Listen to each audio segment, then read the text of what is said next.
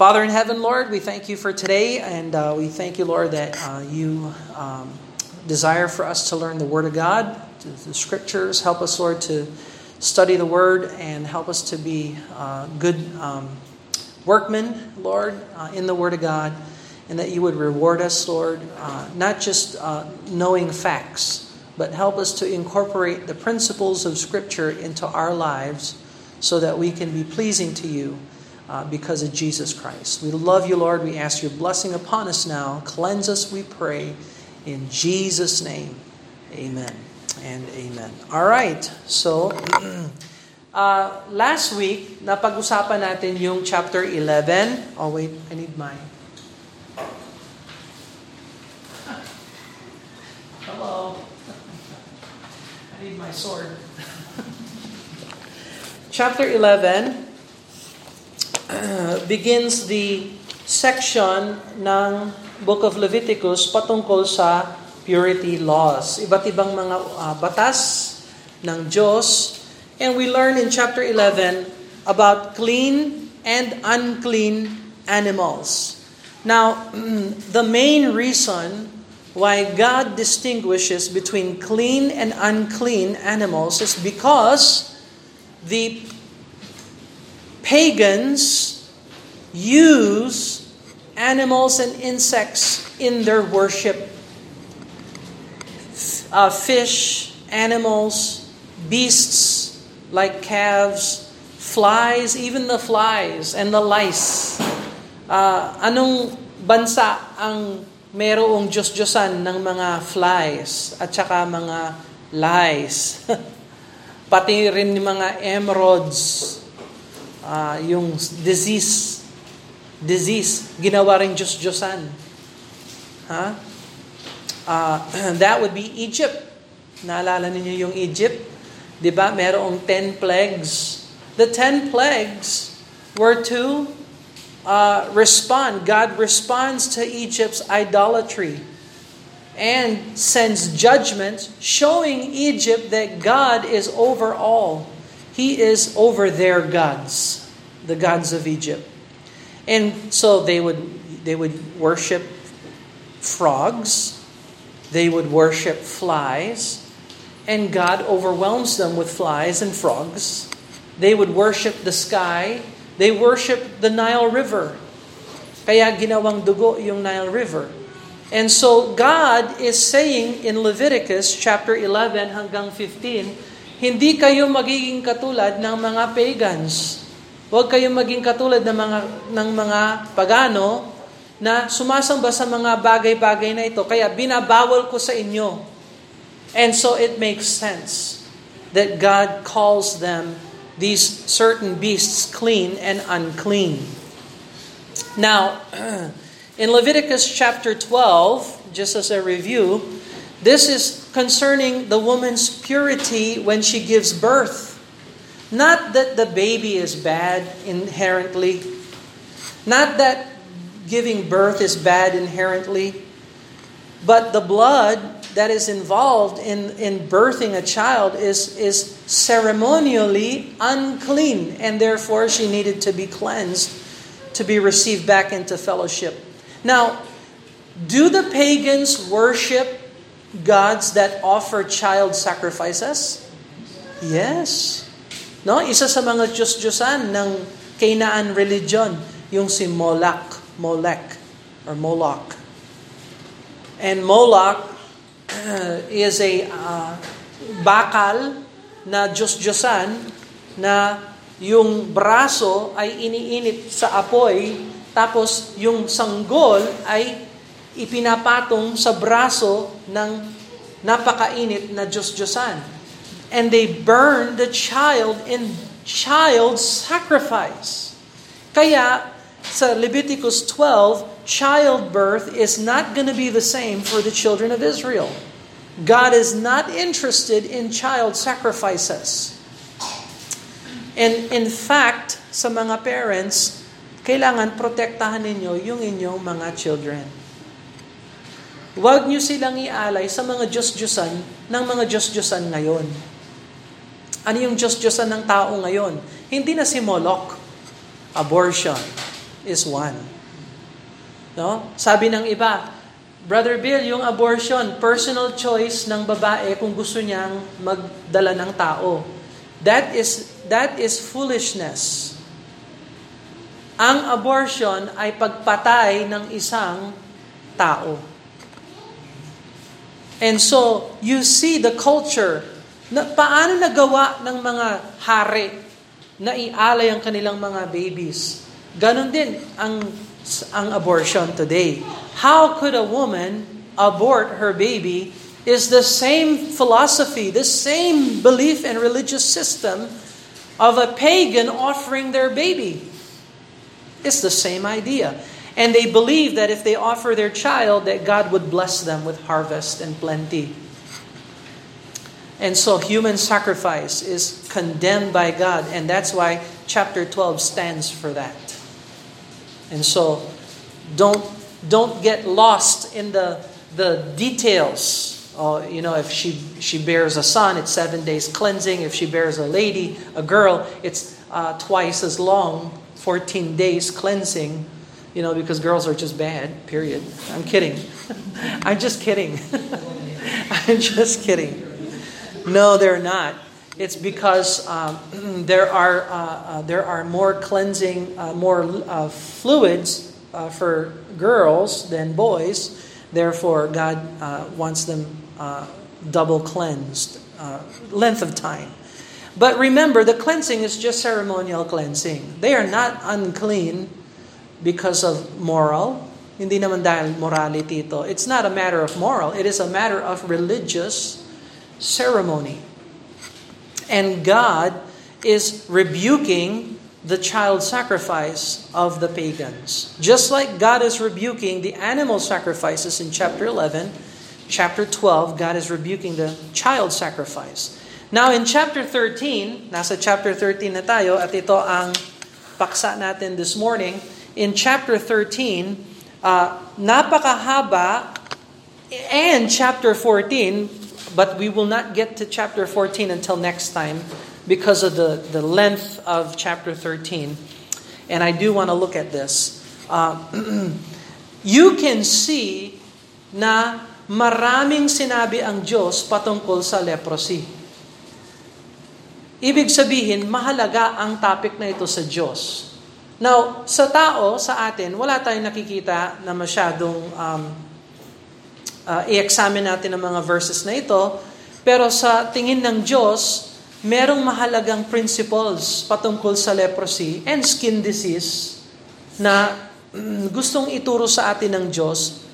Yes, para sa mga Hudyo, sa kapanahunan nila, para sa kanilang kalusugan, para sa kanilang cleanliness, pero mas importante yung spiritual lesson na ma-derive natin dito. And we are going to look at that.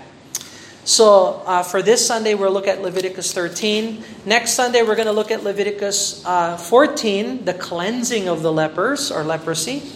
And then chapter 15, we're going to finish.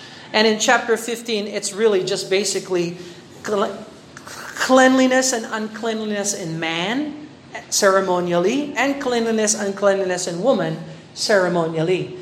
Now, 15 deals with immorality. Immorality. And you remember, yung mga pare ng pagans ay gumaga, gumagamit sila ng immorality para sa kanilang pagsamba. And so, ikinokorek ng 15 yung immorality. And that's a very important thing in the eye of God. So we'll look at that probably next Sunday. Uh, but for now, we're in chapter 13, Leviticus 13, and we're looking at leprosy. So let's see, sa chapter 13, in your study notes, makikita mo, nakabahagi ito sa tatlong bahagi. There are three parts to chapter 13 concerning leprosy. The first part is the rules and determination by the priest regarding leprosy. Now, you have to ask yourself the question why the priests are determining who's clean and unclean regarding leprosy. Why not the physician? Why not the doctors? Hmm. So, sa second part, Roman numeral number two, rules on treating the leprous person. There's a section there. And then the third section is rules concerning the leper's garments. Pati rin yung kasuotan ng leprous na tao ay ini-examine din ng pare. So, first of all, you have to ask that question. Um, and we'll look at the introduction. Let's look at the first three verses. The first three verses. Una sa lahat, um, the first three verse. And the Lord spake unto Moses and Aaron, saying, When a man shall have in the skin of his flesh a rising, a scab, or bright spot, and it be in the skin of his flesh like the plague of leprosy, then he shall be brought unto Aaron the priest, or unto one of his sons, the priests. And the priest shall look on the plague in the skin of the flesh, and when the hair of the plague is turned white, and the plague is in sight be deeper than the skin of his flesh, it is a plague of leprosy. And the priest shall look on him and pronounce him unclean. And so, why is it that the priest is to examine?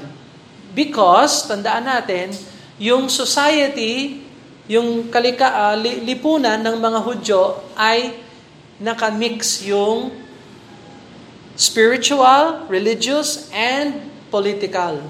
And lahat um, nakakonect siya. So this is a sacral society. Sagradong society ito. Hindi lang hindi ito katulad ng modernong society natin na kung saan kinikilala natin yung state at saka yung church ay magkakaibang spheres. Sa Old Testament, yung mga Hudyo, yung state nila, yan din yung church nila. It is a theocracy. Theocracy. So sino ang namumuno sa Israel sa kapanahunan ni Moses? God. He is the, the, the one in charge. He is in charge of the ceremonial laws, the civil laws, and the moral laws. It's all under God. Now, what about our society? Our society recognizes uh, democracy. Uh, we are not theocracy. We are democracy. Anong ibig sabihin ng democracy? What does democracy mean? Yes. Uh, demo, ibig sabihin ng demo, people. Krasi, ibig sabihin power. People power. So, sino ang namumuno sa, halimbawa sa Pilipinas? Sino ang sovereign ng Pilipinas? Yung mga mamamayan ng Pilipinas. So, sa kapanahonan ng mga Hudyo, sa Leviticus, sino ang sovereign? God. That's why this is a theocracy. Now, in our society today, where do we see the theocracy of God? Let me ask you a question. Is the, is the theocracy of God eliminated? Dahil hindi naman kinikilala ng tao yung sovereignty ng Diyos. Is it eliminated? No, it is not eliminated. God is still on the throne. Amen. Hello. God is still interested in His laws, in His words. No, natatandaan ba ninyo yung unang Baptist, si John the Baptist? Anong ginawa niya kay Herod? He rebuked Herod. Why? Because Herod committed adultery. And John the Baptist looked at Herod and said, It is not lawful for you to have her. Biro mo yung unang Baptist. Ganda ng unang Baptist, no? Sabi niya, alam ko ikaw ay isang paganong hari na hindi ka naman talaga Hudyo. So hindi ka talaga sakop ng batas ng Diyos. Pero sa batas ng Diyos, hindi ka dapat mga lunya yung babae na sinasamahan mo, hindi mo dapat samahan. Ay, naku, nagalit si Herod. Pinakulong niya yung baptist na yan. Ano yung mga baptist ngayon? You tell me, how are the Baptists today? National Baptist Day, SMX Convention Center, ang pinakaunang speaker nila, Duterte.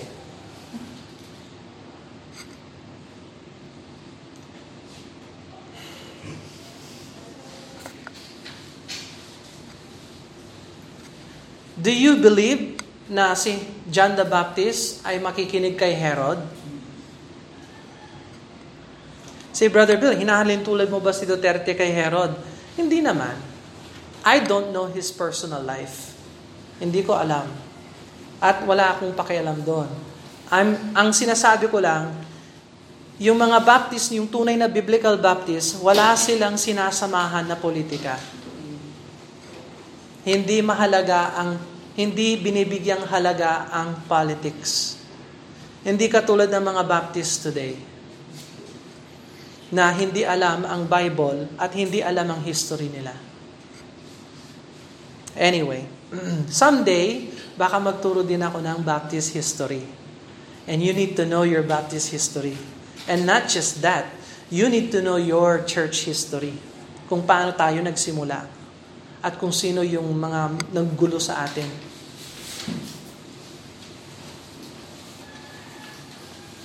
And that is part of history. And if we don't teach that, you won't know that. Pag wala na kami, sinong magiging pastor or whatever, baka mawala ang church, yung masira ang church natin. No, ang goal ko ay itagu, itaguyod yung church na maging maayos na church, biblical church. Para pag wala na kami, yung mga next generation, alam ninyo kung ano ang tama at ano ang mali.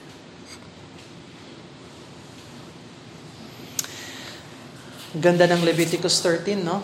So, uh, kaya, they went to the priest to determine what was clean and unclean because the priest was ordained by God not only to protect the tabernacle from disease, and sin, but also when a person is called unclean, not only are they ceremonially unclean and civilly unclean, they are also cut off from fellowship in the tabernacle. Kaya walang fellowship sa tabernacle. And so uh, the priest needs to determine that. All right, let's go on to verse number uh, 5.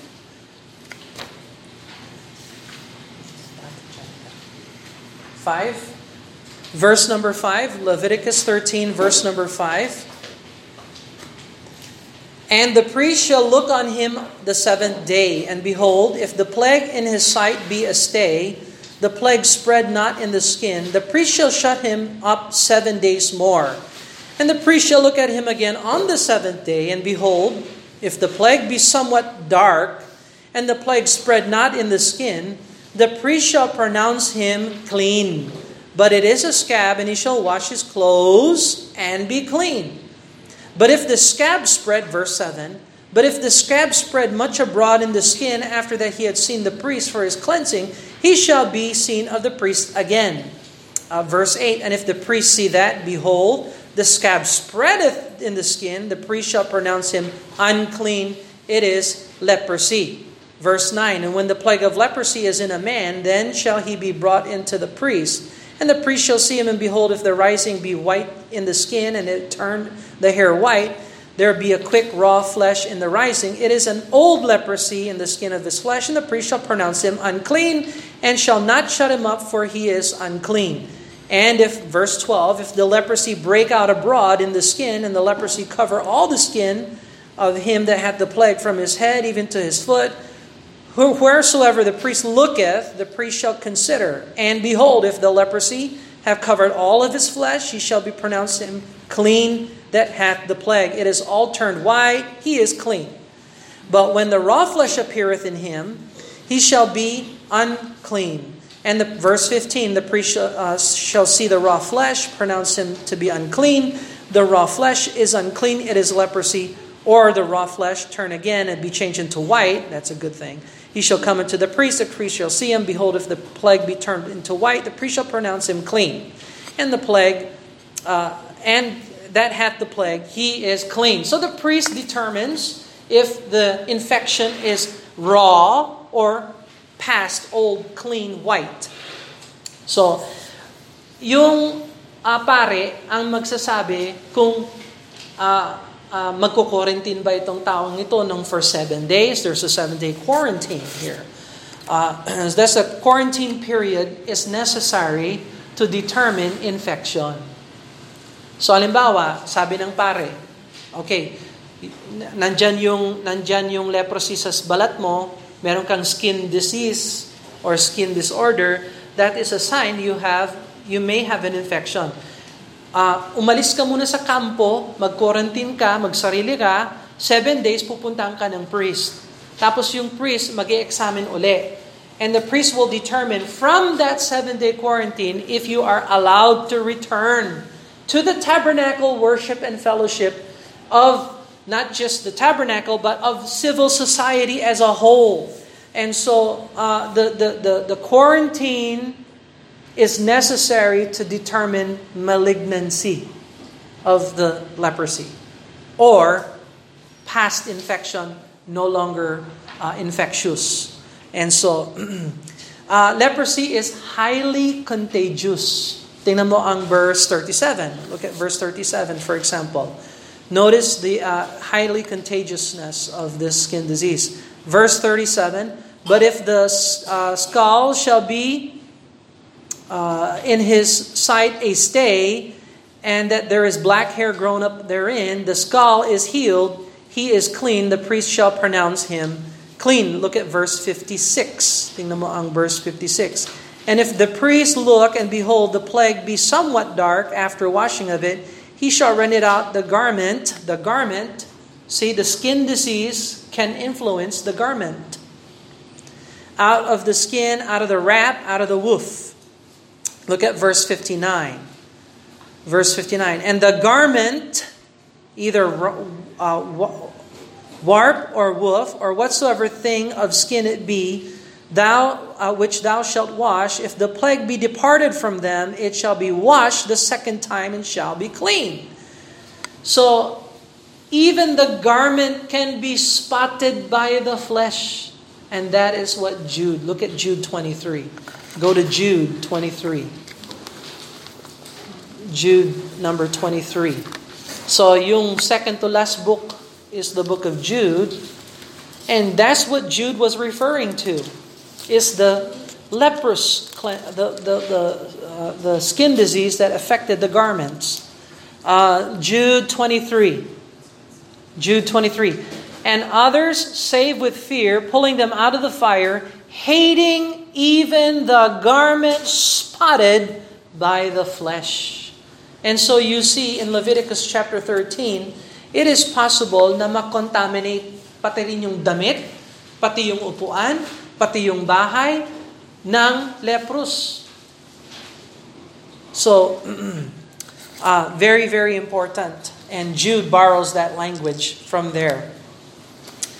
In um, nakita natin sa chapter 13 from verse 1 to verse 17, yung unang bahagi, na yung pare ang magdedetermine kung siya ay clean or unclean.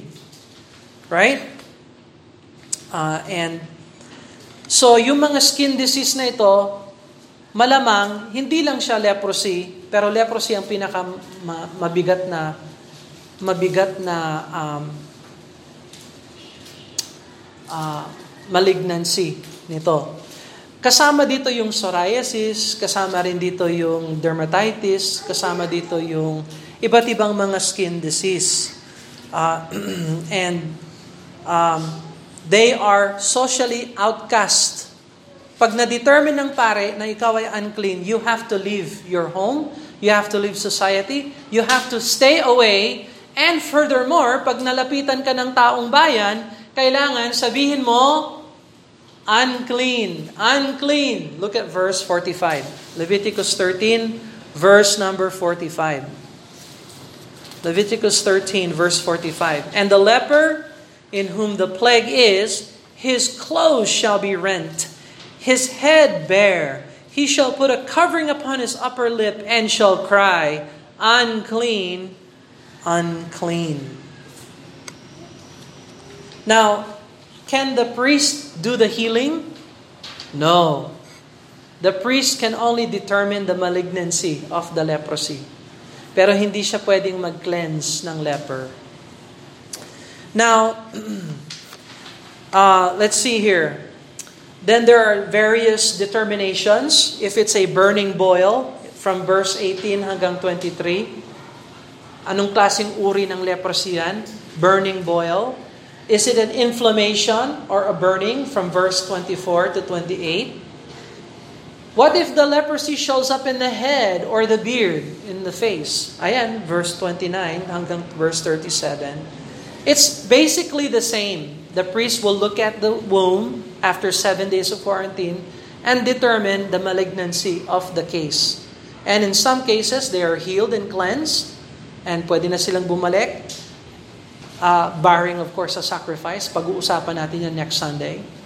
Or, uh, they have to stay away. Now, leprosy in the time, uh, let's look here. Um,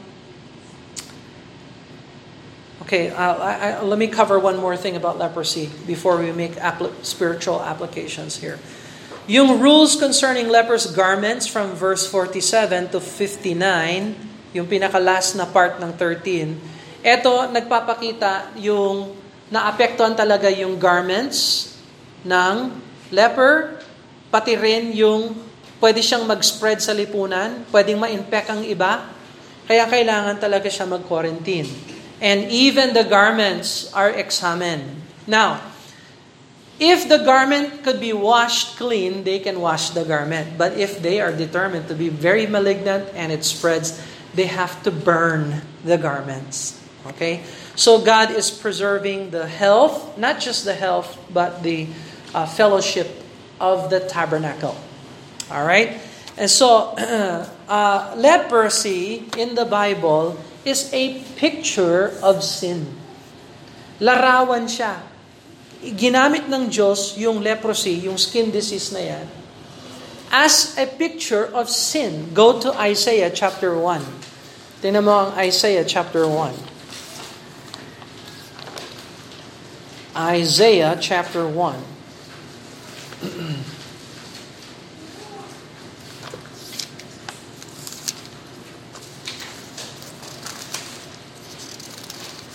Isaiah chapter 1, verse number 5 and 6.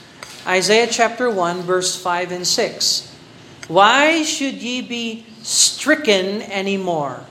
Will ye revolt more and more? The whole head, ayan yung head ng Leviticus 13, is sick. The whole heart faint. From the sole of the foot even unto the head, there is no soundness yung ibig sabihin ng soundness, health.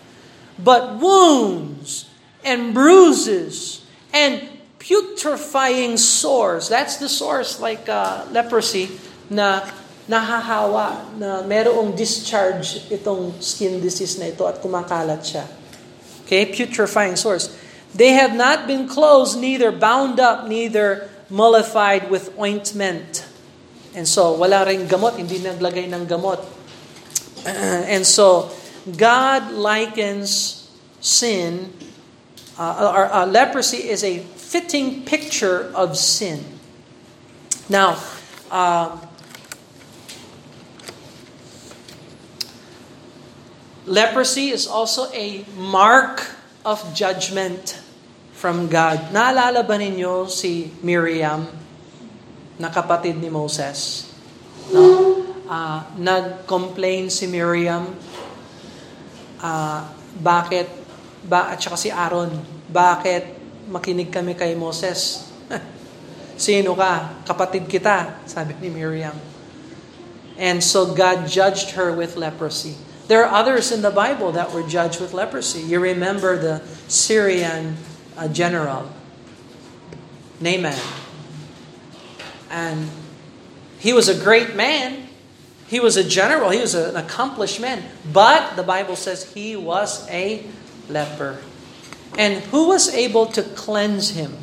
Jehovah God. Walang Diyos sa Syria na pwedeng tumulong kay Naaman. Kaya yung batang babae na ginawang alipin, ang nagsabi sa kanyang master, merong propeta sa Israel, puntahan nyo, baka matulungan kayo. Tapos naalala nyo yung sinabi ni Elisha sa kanya, You remember what the prophet said to Naaman? Dip yourself seven times in the Jordan. Nagalit pa si Naaman. Who do you think you are? There are many nicer rivers in Syria. Tarfar River and other river.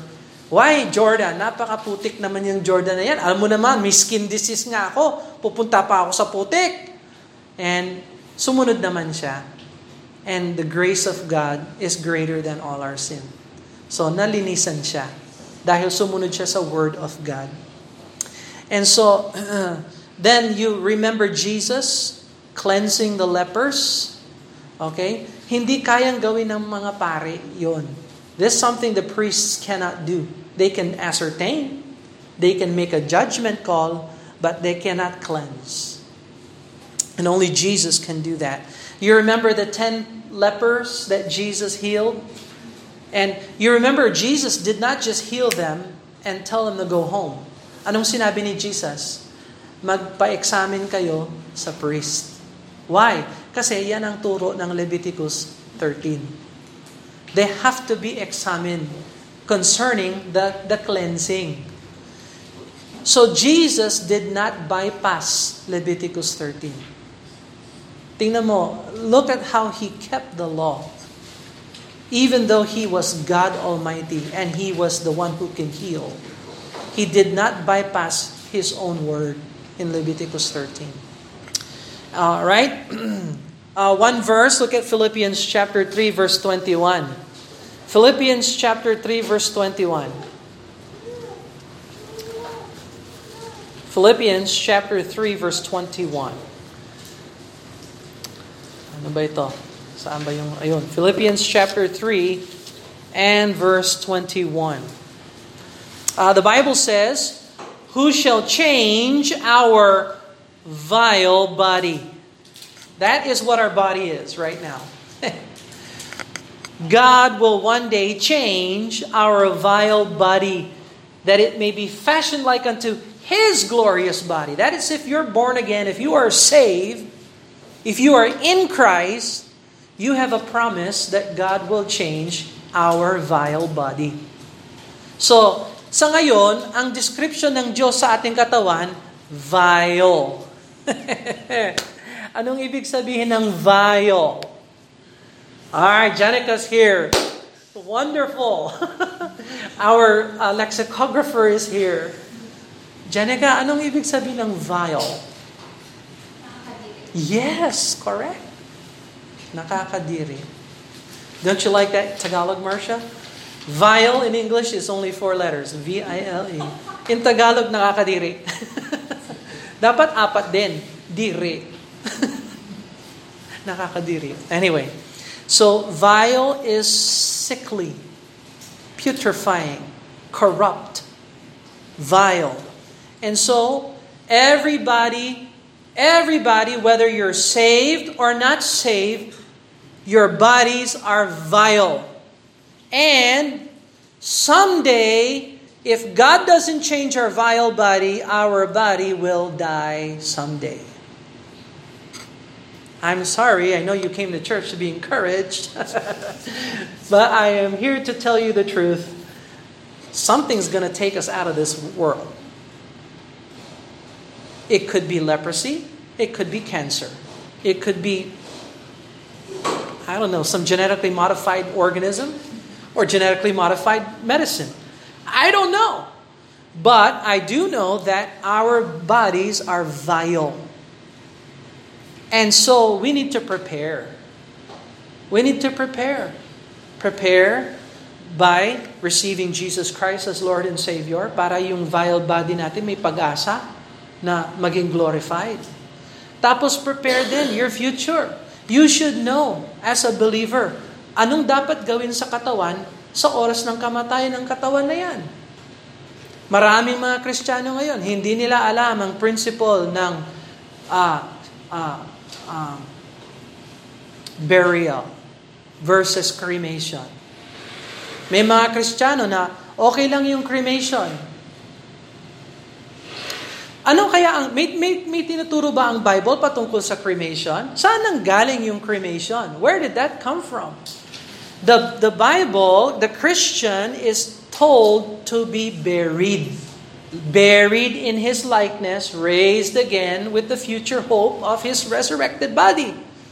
Pero yung mga pagano, walang ganon. Kaya sa kanila, sinusunog yung katawan. Kasi yung katawan ay kasuklam-suklam, evil, at kailangan ma-release yung spirit. Pag na-release yung spirit, pwede na siyang mag-reincarnate at saka mag-evolve na maging anghel o tapos maging Diyos. At ma- ma-absorb sa nirvana. This is, this is exactly how the cult, current culture is And the Bible talks about that. In fact, isa sa mga bansa na hahatulan ng Diyos ay hahatulan ng Diyos dahil sinunog nila ang katawan ng paganong hari. Pagans, cremating pagans, God is still gonna judge the pagan that cremated the pagan king. Why? Because God is against cremation.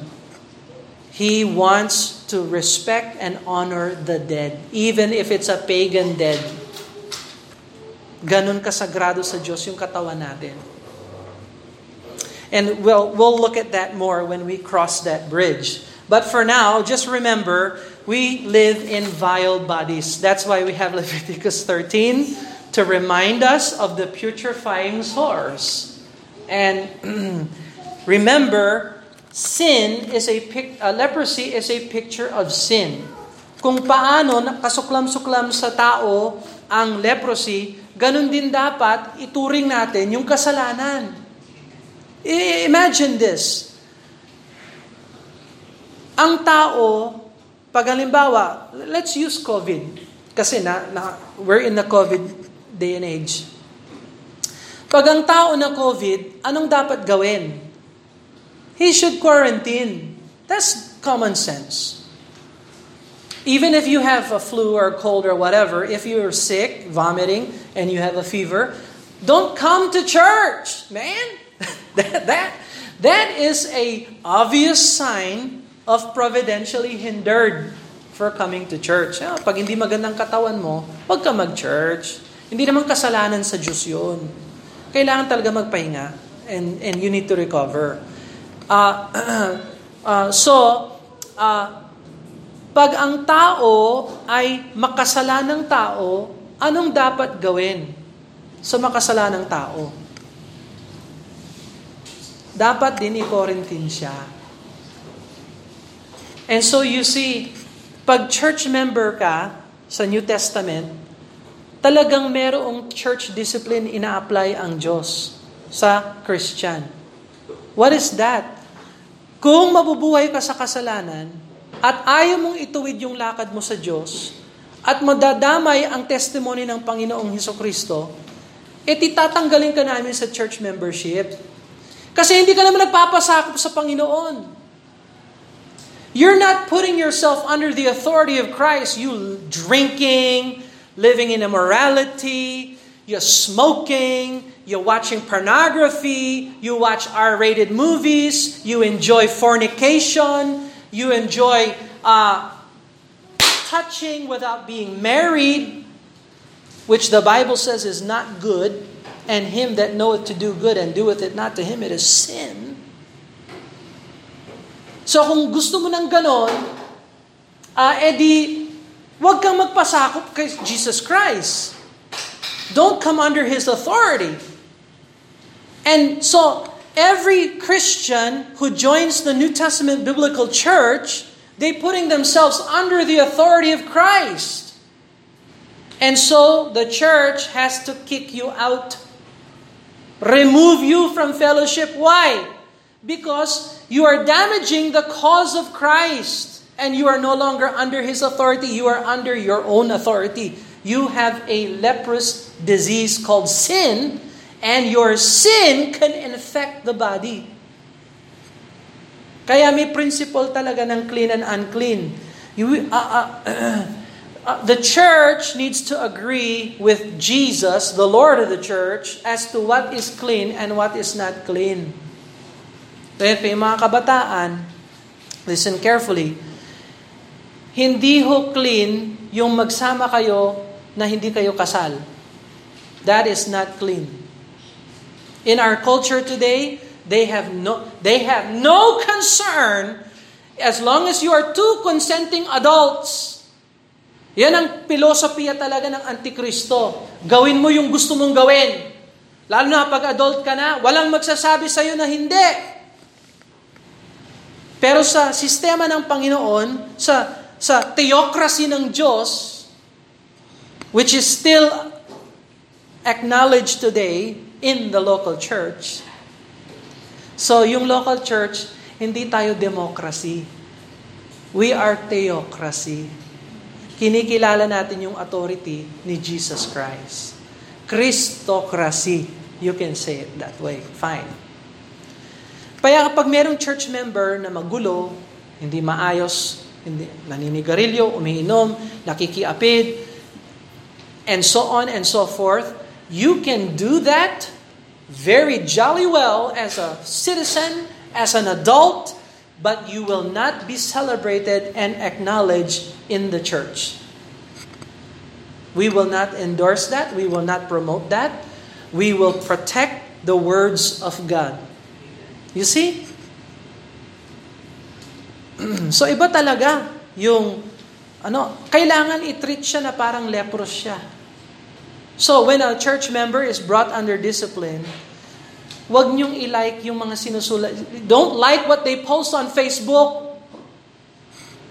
Why? Because it's leprosy. You can be infected by that philosophy. You see?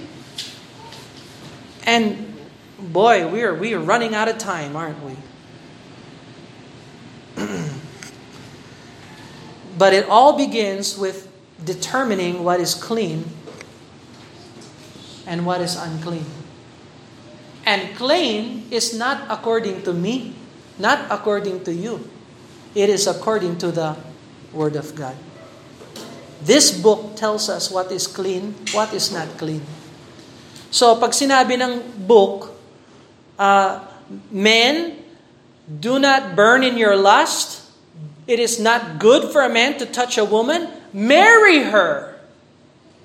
Instead of fornicating, then we obey the word of God. Uh, Jenica has the prospect of marriage. Okay? Let me advise you don't fornicate. Follow the word of God and have protections, uh, chaperone or whatever, to protect yourselves. Because if you honor God now, you will establish a Christian home. And God will be God. It will be a theocracy home. Same with uh, RJ, uh, uh, Emiel, Marcia, and I. RJ and me, we are not allowed to desire other women. That is out of the vocabulary. Wala na. Nung pinakinasal na tayo sa asawa natin, she is all the woman for me. She is all the woman for you. Pag lumabag ka doon, you are no longer part of this church. Wala nang vote. Walang vote, vote, vote. Yung mga talagang, mga, ang galing talaga ng mga Baptist ngayon. Kailangan ba nating i-vote yung fornicator? Let us have a vote. Kasi saan ka nakakita ng vote? Look at Ephesians. Go over to the book of Ephesians. Tell me where in the world did these crazy nut Baptists come up with this idea? We have to vote them out of the church. Uh, the moment any Christian fornicates, they voted themselves out of the fellowship of the church automatically. Automatic. How do you know that? Because the Word of God teaches us. Uh, look at Ephesians. Tell me if they voted, ha? Tingnan natin kung merong vote, vote, vote. Uh, let's see. Um, uh, let's see here. Hmm. Uh, let's see. Uh, among you. Huh. Okay. Uh, Ephesians uh, 5. Ephesians chapter 5 and verse number 3. Uh, umiinit na naman tayo. Um, magkalma tayo. Let's calm. ourselves. Ephesians chapter 5, verse number 3. This will be our last verse. Amen. Ephesians chapter 5, verse 3. But fornication and all uncleanness or pati covetousness, let it not be once named among you as become its saints.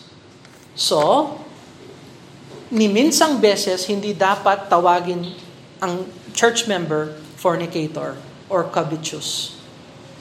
Ni isang beses, not even once.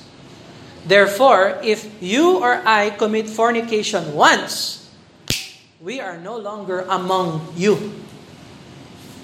There is no let us let us uh, form a committee, eh, examine, uh, interview, uh, uh, and vote. Okay, vote. Yeah, majority. Ay, nako, merong ano. Ay, that is not biblical. Biblical is theocracy, Word of God. Kung yan ang Word of God, yan ang dapat sundan. Eh, paano kung yung majority ng church, karnal? Hmm? Yung pastor ng niya, yung mga deacons ng niya, oh, eh, bahala kayong mag-vote dyan. Hindi ka dapat maging member kung ganon. Maghanap ka ng church na disente at tapat sa salita ng Diyos. Hindi yung leadership, niya, nagte-text-text ng kung ano-ano and whatever. No. Uh, we have to maintain verse 3 and not once named among you. Not be once. Not be once. So may power talaga yung Word of God na mag-regulate sa matters of, of morality, uh, society, church, uh, home, everything. Even leprosy. and clean, clean, clean, clean and unclean. All right, let's pray. Father in heaven, we thank you, Lord, for the principles of the Word of God. We pray that we would uh, examine our lives uh, under the, the Word of God and that we would follow through, believing, trusting, and relying upon your Holy Spirit and the Word of God to do the work in our lives, in our homes, in our hearts, in our church, in our society. Help us to be distinct. Help us to be different because of Jesus Christ. We love you Ask you bless us, Lord. Uh, in Jesus' name, amen. God bless you. You are dismissed.